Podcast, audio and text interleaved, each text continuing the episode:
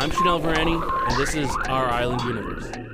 On July 20th, 1969, our species left our small blue planet and put our footprint on the moon for the very first time. 300,000 years of exploring culminated with this incredible achievement.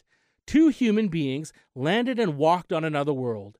As Neil Armstrong descended from the lunar module onto the lunar soil, his first words spoke for all of humanity, both past and present.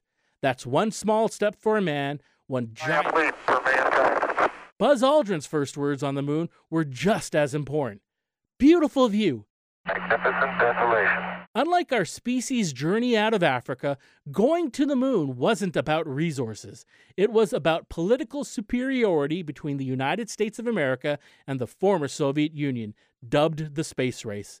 The proof is that once we succeeded, we stopped going. Between 1969 and 1972, 12 men, not a single woman, walked on the moon. We have yet to go back. Yet the moon landing represents an enormous scientific and engineering accomplishment and the work of literally thousands of people to make happen.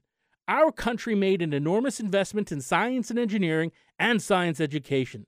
The race to the moon inspired young people to consider careers in science and engineering and awoke within us that our destiny is up there and not down here. Indeed, July 20th, 1969 will always be remembered as the day our species took its first important step in our journey to the stars. As we approach the 50th anniversary of one of the most significant milestones in the history of our species, we have again turned our attention to the moon. This time, it's not about superiority, it's about resources. This time, the moon isn't the destination, it's a stepping stone to Mars and beyond. I am Shanil Virani, director of the John C. Wells Planetarium at James Madison University.